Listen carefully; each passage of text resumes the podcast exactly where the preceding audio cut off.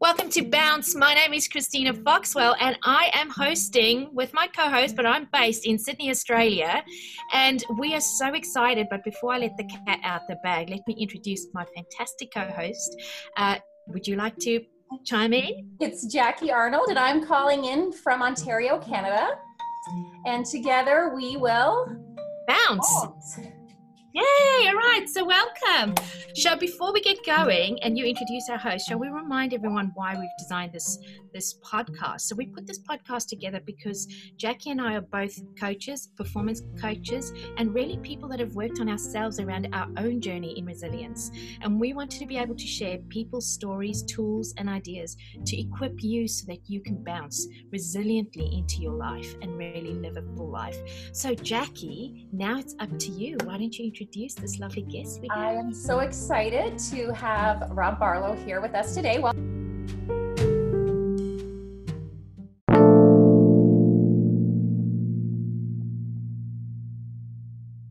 Welcome, Bob, uh, Rob. Thank you. Calling you by the wrong name.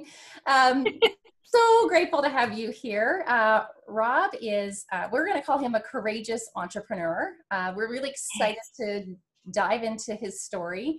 Um, an entrepreneur by nature, uh, Rob has owned, uh, been the president and CEO of his own company. Um, he's had done lots of other stuff before that, and uh, um, born in a, a, small Ontario town, Thessalon, uh, near Sault Ste. Marie. Um, and ha- Rob has a passion for digital inequity. Um, and so, really want to sort of dive into that a little bit, uh, talk about how you got there, where that came from. You've done a lot of work around the world in mm-hmm. helping to bridge that, uh, that divide. Um, and so much that you are actually a, an, a serial uh, philanthropist, uh, donating 3% of the profits uh, each year to charities in helping bridge that uh, divide. So just just that alone is um, a story we really want to hear more about.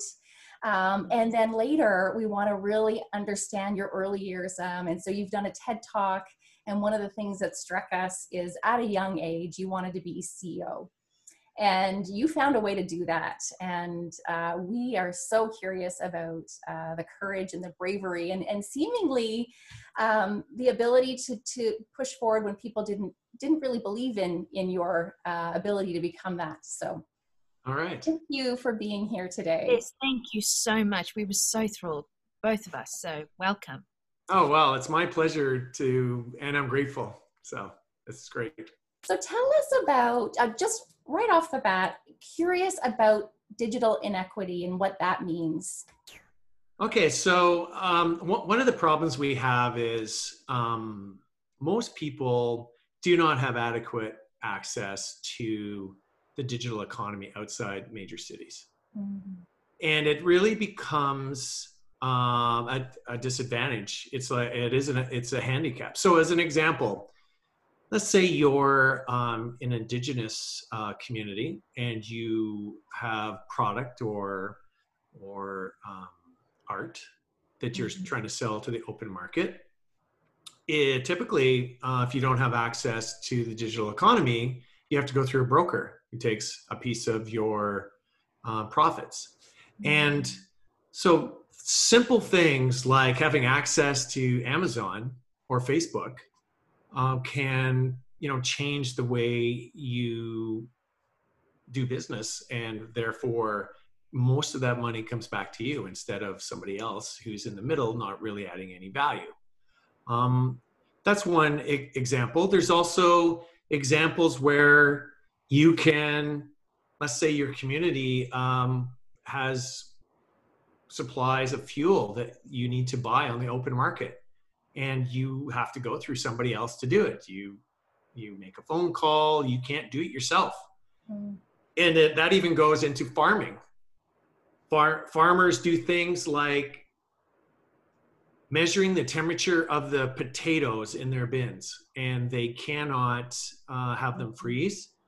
And so mm-hmm. if farms don't have access to the uh, digital economy they have to have somebody go around and measure the temperature mm-hmm. and that costs money which passes on to our food supply and so it really the problem we have is that um, there still are a lot of people without access, as we've seen in this reset um, that we're experiencing. We have children who didn't even have access to get their schoolwork. The teachers were putting it all together manually and mm-hmm. some of them were even delivering it to their homes or a place where the parents could come and get it um, and so the other kids were you know they had google chromebooks they have like uh, you know slack rooms set up mm-hmm. but not it like you know it makes a big difference and so the problem we have is one of incentivizing um, the right the right investments. We have um, the ability to actually um, take away the political uh, the political benefits of having somebody have a connection. Mm-hmm. Um, if we focus on the digital economy as something that is a right which I believe in Canada, I mean, they're trying to push it out as a as a right, but um, like a um, human right is that like it's all it's it's almost like if you're from the UN, you basically say it's a hu- human right, but if you're from other countries um, and there is a public market around telecommunications, um, you have to be careful of what you say mm-hmm. about uh, you know you don't want to devalue the industry that's there. So but in the end, it's um, it is it is uh, necessary for all of us to have access to the digital economy, and digital equality um, hurts us all. And every ten percent of broadband that is um, brought into underserved markets, it increases in in um, you know populated areas 1.5% uh, of our gross domestic product. Mm. so the business case is a big business case. It's not a business case that that you make in five years and you're out. It's like a 30 year business case. So i've been kind of passionate about this. Um, the reason that i really got into it was that I guess it was 20 years ago. I was a lineman for Ontario Hydro in Northern Ontario, and we relied on two way radios for our health and safety. Mm. And a lot of times we couldn't communicate, so we couldn't do anything. Um, there was also accidents that happened where people couldn't get um, the right care after an industrial accident. And you know that was basically one of the the um, issues was improper communication. And i have seen some pretty you know crazy things around um, inequity. Um, and it's because when i worked in the north uh, you would go to indigenous com- communities and you could see it firsthand. Um, you could also but you didn't have to go very far. Uh, small communities um, basically, it's it's right there in, in, in front of you. So it's always been a passion of mine. Uh, I'm trying to solve the problem by, you know, being a thought leader around this issue, uh, taking my network, which is, um, you know, a network where investors have money, they don't know how to deploy it, trying to work on the business cases uh, looking at the um, grants and incentives that are there mm-hmm. and trying to patch it all together because there is no in, there isn't in a lot of these countries um, although britain seems to have it kind of figured out right now um, there is no national strategy mm-hmm. australia has has a national strategy and so once you have a national strategy um, things are a lot easier but right now we don't and you know my my goal is to um, unleash that potential of the digital economy. Mm. it would empower so many people's lives. Well think about um, you know we and there's different le- there's different levels. Um, there's different levels of empowerment.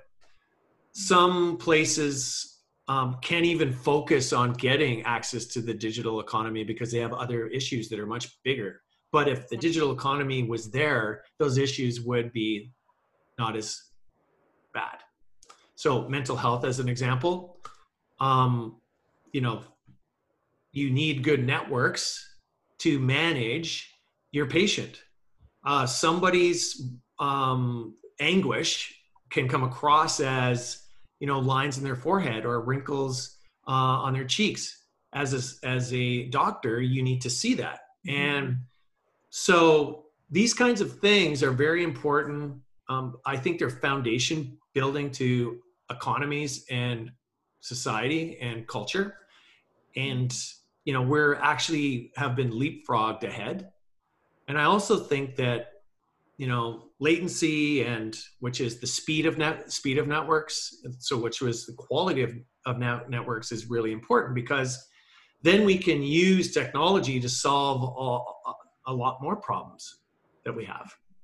You know it's what's what's interesting is this was a problem long before covid. And so i can only imagine um, like many other things we're seeing, you know, the impact that COVID now has because of this digital inequity. What, what are you seeing around that in terms of resiliency for people? So, what I'm seeing is a lot of conversation to say that they want to do something. Um, I mean, this has been a pro- problem for quite a while. Like, I think there's been pro programs specifically in Canada and other parts of the world that um, have people have tried to build the broadband penetration, but it never really seems to work. It's called, I have a term for it, it came from a friend of mine, it's called fiber to the press, hmm. which gets you lots of attention, but the projects, infrastructure development pro- projects are not as profitable and they need in there's needs to be incentive to reduce the cost to make it happen so it's not enough just to talk about it and put the money out there. You you actually have to do the work. Mm-hmm. And um, so right now in this um, time that we're in, there is a lot of anxiety now. There's a lot of like, holy cow, we need to do something about it. But this this issue is not, oh, I'm going to bring internet to somebody. It's about oh, I need to build access so that we can build an economy around it. And a lot of people can create businesses around it. And it's it's uh it's an infrastructure, it's a critical infrastructure. It's like saying that all of a sudden the tap turned off and you realize that you need water to drink. Yes. And there's no infrastructure there. So a lot of uh, communities are feeling the pain. Um, people are at home. Mm-hmm. Um, and those that even have access to broadband, it's a struggle to maintain the amount of um, the consumption of infrastructure that we need to keep it going. So I don't know mm-hmm. how many times you'll sit there and see Netflix, you know, maybe four people have it on in a four person family, and it sometimes it just sits there and clocks at 24%. And you're like, darn, what do I do? But that's because people are using it, and that's a good thing. Mm. And um, yeah, it's it's uh, we've got a long ways to go. Mm. It's not going to happen o- overnight. It's going to take investment. I think it's probably going to cost ten times more than anybody thinks. Mm. I can see there's a lot of passion. I can see two things passion for solving the problem Mm-hmm. And the other passion, Rob, that I'm seeing come out really clearly is the human passion to help people. Um, and I can see that come through so loud and clear in your voice. And I think that's beautiful. And um, I think that I can see why you're driven. Well, thank you. Um, it probably comes from um, just the way I was fortunate enough to be raised the way I was. Um, and, um, you know, I think that um, all we have to do is just be nice to people and give where we can and give when we can, even if, and sometimes give if we can't. and Yeah. so i just i just think that this issue and my mission in life is to unleash the potential of people and those around me and to be a servant leader and to make things happen for others and i don't you know i try to personally create projects to help people right so i don't come from a background where i have um you know the resources some some other people have so i have to create my own um, way to give back I love that. I, I have to create. It's like you you are this creator. This okay. Well, there wasn't a solution, so I created one, and I you know I share with us this creation that, that this this theme of creation in your life. Um, for those that haven't seen your TED talk, um, yeah so i guess it all started um it all started growing up in a small town and everybody had to help each each each other. Uh, i think that's part part of it. You always have to i always used to look at people and like wow how's that person like carving out a lit carving out a living? Like all winter they're laid off. In the summertime they they actually use their own value which could be like handed down from them like a carpenter would go and you know fix up all the cottages around and he did that all summer but all winter he didn't have a job. He may had he had to find something. And so i think the whole creative side comes with just realizing that you you have value and you have to um, put that value out there um, you know and all the other things will come with it. It's like i know a lot of people are realizing you have to manifest things but i think you have to just go forward and do things that's actually manifesting. Um and where did that where, where did that um, because in your TED talk you said at a very young age you knew you wanted to be a CEO. yeah so Know that. Where did that come from? Well, I think it. Well, so my my family they're farmers. My my and on my dad's side and my mother's side they're they're um, they were miners, and you know trappers. So very much, you know, doing things to create um, off the land and the whole value chain. Um, and so I think that. Um, when I it was part of it was instilled in me that uh, there is this way of actually doing things on your own. I always wanted to. I always had this thing. I want to make a million dollars. You know, I thought that was a big big number. entrepreneurs entrepreneurs didn't exist, so I said I want to be a CEO. Um, and I said I wanted to go to Harvard because if you want to be a CEO, you got to know about business but I totally did not understand the route, like the environment that, that I was in and, you know, how difficult that would be. So I've always been this kind of guy who just goes and still goes and uh, does the best he can. Probably could have done a lot better in high school to go where he wanted to go. But um, I'm a social creature, so I always had always and still do. I value relationships, and um, so I I think that you know that seed was planted re- really young. I had no other choice but to do it. Like I remember when my father was unemployed because he was on uh, on strike, and so he said, "Do you want to help me wire houses electrically?" And it's because my father was an electrician, and I was like, "Sure." It's great. You get up at four in the morning and go to bed at 11 o'clock at night. And I ran around with flashlights and pulled wire all day. But it was, I remember, so liberating that people would pay us cash. People would, and we, you know, we'd have our own lunch. We, we basically, no one would bother us. It was in a great environment in Northern Ontario on lakes and stuff. So I kind of got the bug then. And, um, but even today, um, if I look at it, so I started my own company 13 years ago. I just exited. I'm I'm like you know, there's certain times when you need to do those things, and certain times when you need to just do something else. So I I think I'm going to pause on the entrepreneurial, like start a start a company. Although starting a, a company when it's the economy's like this, if you have something that adds a lot of value quickly, you can really grow with the econ- economy as it goes. But but right now, I'm just trying to focus on um, using my network and like you know finding a founder, a couple founders that I can help with them because you know, with my experience, I'm a chief re- revenue officer, chief operating officer, and chief marketing officer, all for the same price as one person. that is beautiful. Uh, Rob, there's a few things as you were talking, and actually, even your background, I feel so connected to.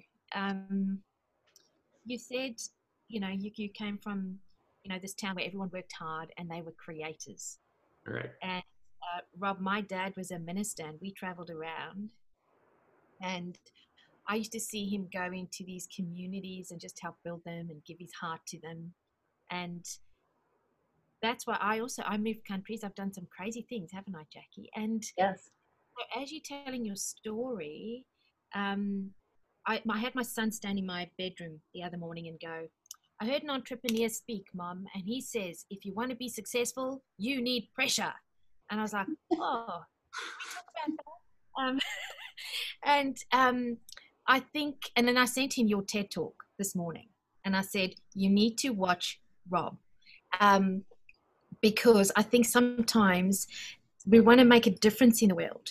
That's generally what drives creators is the is the desire to to shift a boundary or to make a difference or to you know you're destined for more you just don't know exactly what it looks like but you know you've got to go there and the right. other thing you said which i love was don't be scared to fail mm-hmm. so how many times in your career have because creators go and then and we stand up again and then you kind of flop down again right? And jackie you know what this feels like. I know what this feels like. Rob give us two of the biggest moments where you were like i'm going to do this. It's going to be great and then it didn't work that well. Okay okay. Yeah so i've had a lot of uh, opportunities to learn. Um, so so i think in grade 13 because we have an extra grade in uh, at that time i had um, for 49.7% in um, in one calculus class. And i was like oh my god. I, I was devastated because i was worried about even get, getting 50 right? I needed 50 which i thought was required to go to u- university. So so i had to in I had to actually get my parents to come in and convince the teacher to give me 50. She really didn't like me that much. Uh, it's because I didn't take her class that seriously.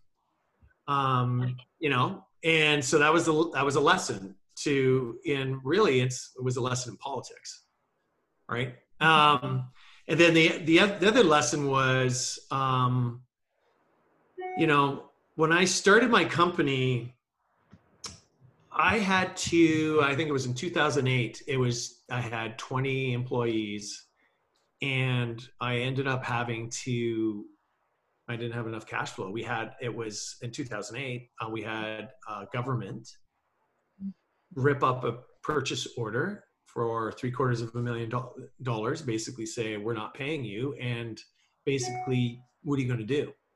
And so I had to go get a loan from a couple individuals that you would never really hang out with personally. And um, it, because I needed to make payroll for Christmas. And it ended up, you know, being a, um, you know, I was kind of, I was kind of upset that I didn't have the money to actually put myself in that situation.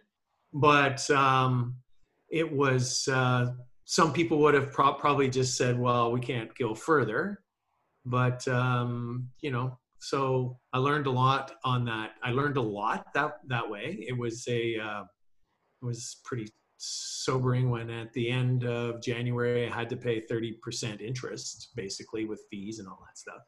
So and then there was also a time where i was doing a project in the caribbean. I had lawyers. We did this whole um, you know, we were going to build this network.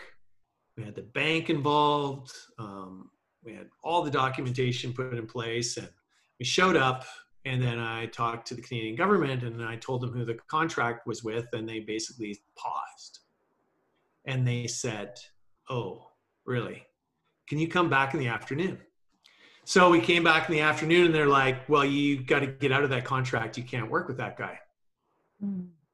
But um, we ended up losing a quarter of a million dollars, wow. and because uh, it was too late. And there's a whole process of why it had why it, but you know that was a big lesson. That's that's a lot of money. Um, so yeah, I've done I've I've learned a lot of things, and uh, it hasn't. But it's not. Uh, I guess I guess what you have to think of it is it's an education. Uh, everything that happens to you um, and there, the, I've got this thing like this too will pass, and it always does. And you don't know why you're going through these things, but you are. And uh, like I've been fired a couple times. Um, you know, I and it wasn't it wasn't like performance related. It was more about uh, politics and just um, you know wasn't wasn't any fault of my own. So ask you is you know, Christina and I talk about this a lot, and, and I don't know if it tends to be more of something that happens with women, but there seems to be not a shame story here around, okay, I got fired, or this didn't work out and I made a mistake. Is that something, do you know what I mean by that? A, uh, a shame story? You know, can you share with us, is there an inner peace that you have just made peace with along the way? How do you? Well, I realize, so I'm fortunate I'm a person who looks at macro things. I can look at building blocks. I understand, like, I try to figure out how the world works and what's really relevant to make your life and how things work. Mm-hmm. And I also understand where the constraints are.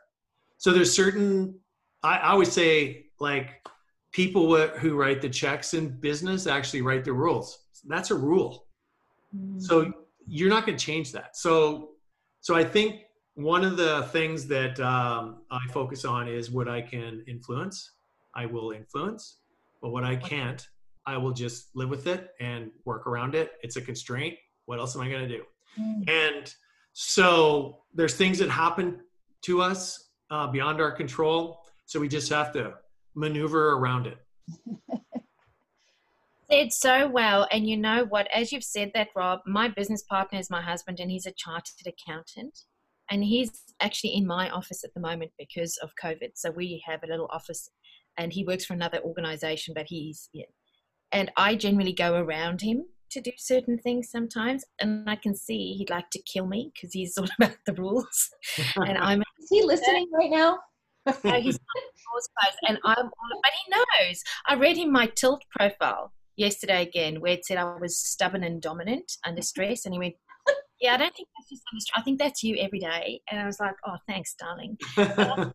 I think creators, and to your very point, uh, see opportunities. But I love that Jackie asked you that shame question because um, you said something in your TED talk, which I want to come back to. Okay. Sorry, you should be the TED talk, Jackie, because I was like, tick, tick. Um, but so you said that you know you even arrived to go to university and then it didn't actually materialize. So you ended up in the workplace. I did the same. So i my parents couldn't afford to send me because they were just commun- they were community workers. They were so poor. God they were eating apples at one stage to stay alive. And so you know I reflect on that and I reflect on your story, and I'm thinking, and yet it didn't stand in the way of you creating the future you wanted to create because you were driven. Did that ever come up as a shame story or a story of not enough when you were dealing with others people, or did you just accept that it was part of who you are? Yeah, so I've, you know, sometimes I do reflect. I'm like, you know, I would never, I would never tell somebody not to go to university. I'm with you. Go. Please go. If you can right. go, go. Right. Yeah. And I would say get the best. That's on the university admission story too. I want to tell you guys after. Okay, okay. I think that's not something we all have in common. Except yeah that- so i so i basically always tell people you need to go and and i was really proud to do the talk at mcgill because that's that to me was because my son goes to mcgill Oh. and uh and my daughter came too so that was what that was about m- mostly um so yeah so i i actually you know of course i used to feel a little bit um like i didn't want to tell my story about not going to university and even sometimes i do today Mhm. um, but you know after after a while experience trumps um, university i mean you have when you go to higher levels of education you actually are learning how to think really. And um, but it's and it's more important then because you don't have the experience life experience or the lens your lens is different. And as we go through life doing things taking on the risk and i'm fortunate i take on risk that other people won't take on. And basically my lens becomes uh, different. And so those experiences give me an education that other people would die for that went to so it has nothing it, it has a bearing for a certain point of time and then it doesn't. So once i started to figure that out because here's an ex- here's an example. I went to a recruiter in probably 1992 for career development. And i said uh, i want to be a project manager for uh, it and she looked at me and she said you're a tradesman. How do you think you're going to ever be a project manager in IT? So I was like, my God, like, I, I, you know, me, maybe she's right. And then I went back to my old foreman when I was a lineman, and he's like, I don't know how you ever think that you can even survive in this environment in business. You, you don't know anything about this stuff. You should just come back and be a lineman again. And so, you know, I did research. Then I started to, and then then I was like, well, no, nobody's going to tell me what I cannot do. And uh, it became sort of this internal drive to actually. So I got my project management professional certification. I ended up mentoring others. I found people where I worked that were willing to um, coach me on business and why they make decisions and and the bigger picture so i you know i can see why like at certain points i do i did have shame and sometimes i sometimes like fight it i'm but it comes up. Yep. yeah So you're like uh, to be honest, So you like, are human. for sure and so and i think we all have our own our own um, things we worry about Mhm. and um, yeah it's it's more of uh, just knowing yourself uh, i think once you hit a person person like once you get a certain amount of experience in life you start to be more con- uh, conscientious about yourself so Oh, and hearing such a strong trust in self, right? You, I think you believed in your ability to learn. yeah Yes. Yes. Absolutely, you did. Now, Jackie, what's your story? Well, it's it's now it seems insignificant uh, to the conversation. nobody's story is insignificant no, no. When you, I heard the story about how you you you um you forgot to sign back, you know, to to your acceptance, and then you show up and you're not at, you know, you didn't get accepted. It reminded me. So I I had my son when I was 18, and I had to sort of finish school, get some credits, and I applied to universities.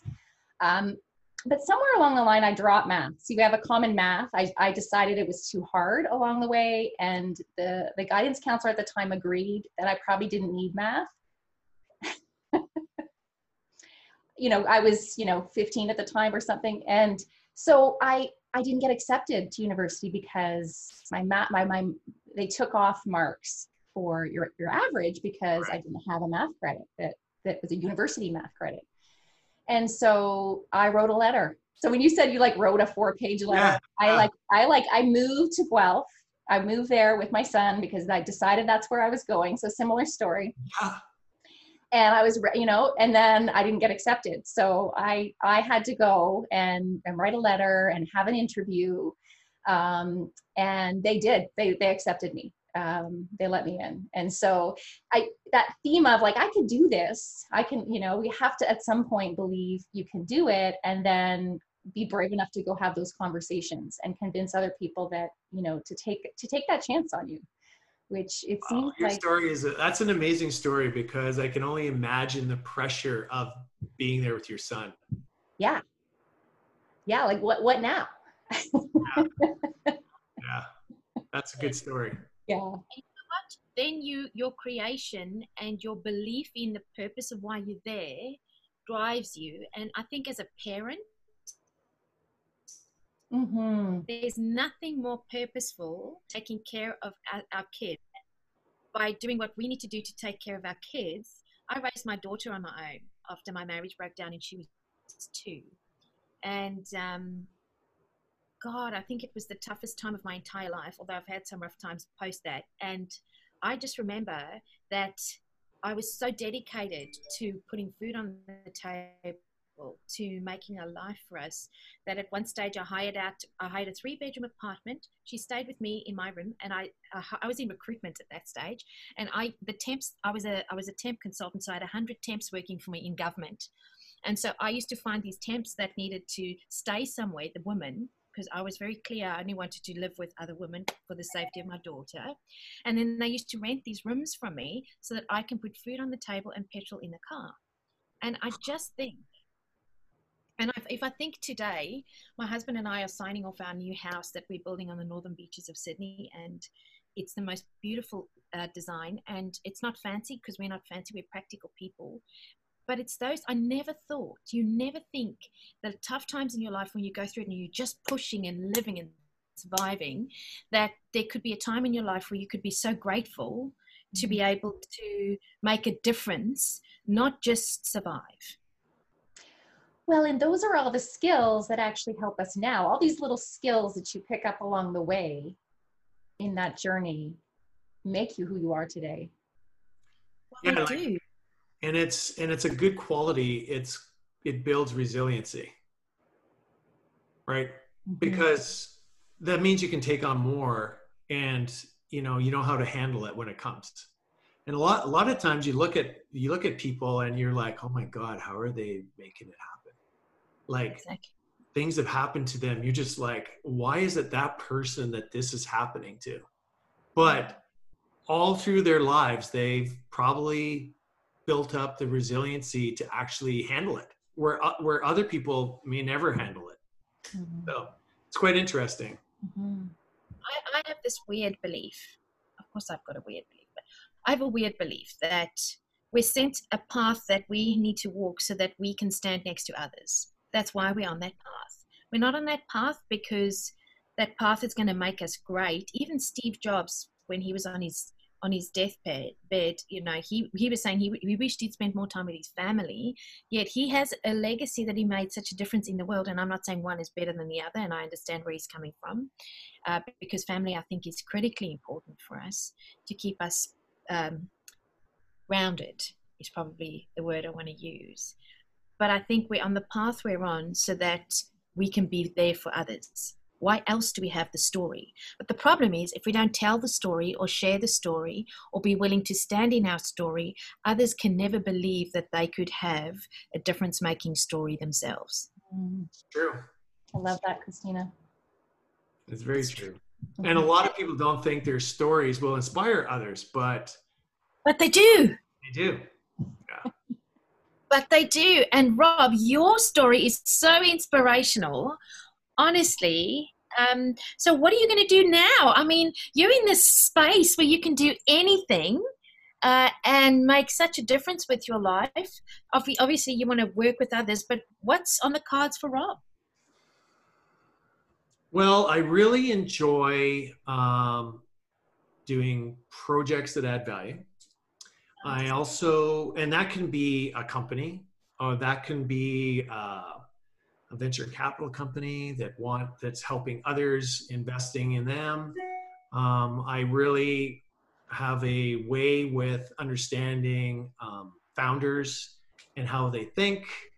Uh, so i am actually just going out there trying to solve problems for people, find out if I can add value, be a consultant or be a board member, um, and or work for some for somebody that really is um, trying to unleash the potential of what they're doing, like through technology or building broadband net, broadband networks. It would be great to, you know, raise a hundred million dollars and build all these projects I have, but I mean that's uh, you know that, that's a long ways off right now. But um, it would be great to, you know, I, I, really just look at each opportunity and then I'll know uh, based on what kind of value it, it, means to me.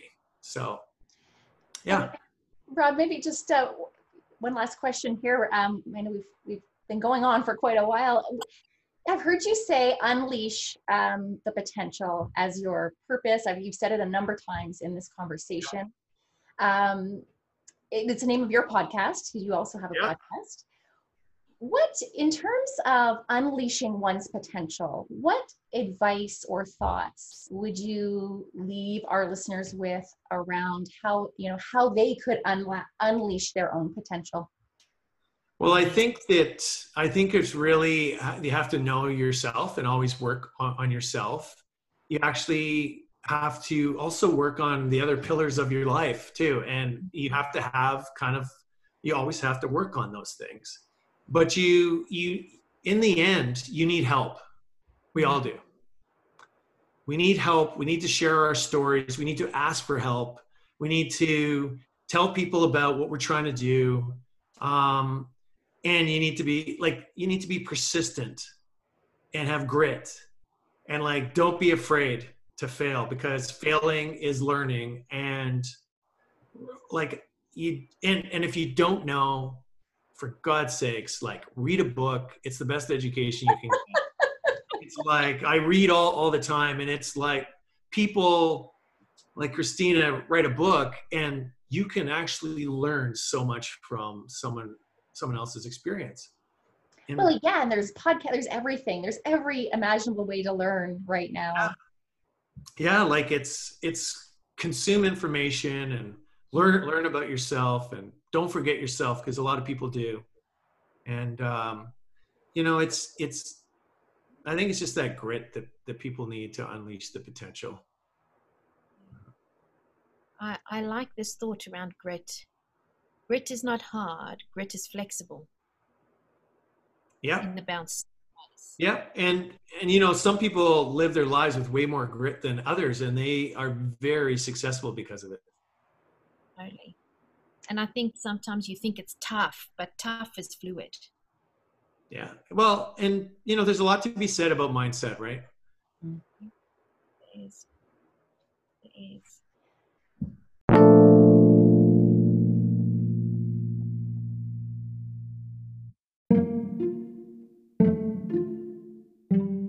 Well, thank you so much. What a joy to interview you, Rob. Um, thank you so much for being here with us. Anything you want to say uh, in closing, Christina? Uh, Rob, I just want to thank you for showing up today uh, as Rob and for allowing us to really see your heart and for, you know, for man to talk about. And I'm not saying that you're a, you're a, you're you're not like you are not like other men because you've been able to share but you are like other men. I'll shut up. Um, but you've been able to share your story so bravely with such courage and you even went to talk about the shame piece which i think men need to start looking at so that they can be more resilient in their own mindset that it's not shameful you know that it's a gift to work through. So i want to thank you thank you thank you thank you. And i do want to connect you with some people locally who are looking at software to uh, engage higher healthcare pieces. And I think that might be a good connection. Where it goes, who knows? Yeah, um, sure. But what a pleasure to to meet you. And Jackie, thank you for being wonderful and reaching out to Rob. And Rob has shared so many bounce stories. We're going to add Rob's TED Talk into all our social media feeds. Uh, Rob, I'd like to add your contact details in too, because if someone wants to contact want them to contact you. Um, and we want to bounce back with you again in a few months' time and see how you're going. We would love that, don't you think, Jack? Oh, I love it. Yes. Thank Yeah, you. well, Now, Rob, any thoughts for our audience out there in closing? Yeah, I just got to say that uh, this is a time when we all need to work together as a global com- community. Like doing this, you're in Australia, uh, we're in Canada. I mean, I just finished talking to uh, um, um, uh, somebody from New, Ze- New Zealand today. So, you know, we really have to become a glo- global community and rise above what we hear. And um, you know, it's a um, it's a great time um, for us to solve some problems by working together. So, and also, I mean, it's really great that you two are putting this together. I mean, um, there is a lot to be said about uh, people who are inquiring and trying to, you know, inspire inspire others because that's so important in this world. And I thank you and for giving me the opportunity. I'm just, and this is, I'm totally grateful. So thank you. We're Thank so you. grateful. So, Jackie, you ready to close off the show? Yes. Thank you so much for being here, Rob and Christina. It is um, so much fun to be here. I'm, I'm learning something every single time we do one of these uh, one of these sessions. Um, please reach out to us with any questions you have. Uh, if you want to be a guest on our show, uh, please reach out. We would love to have you. Thanks, everyone. Thanks, everyone, and don't forget to bounce. Take care. Bye.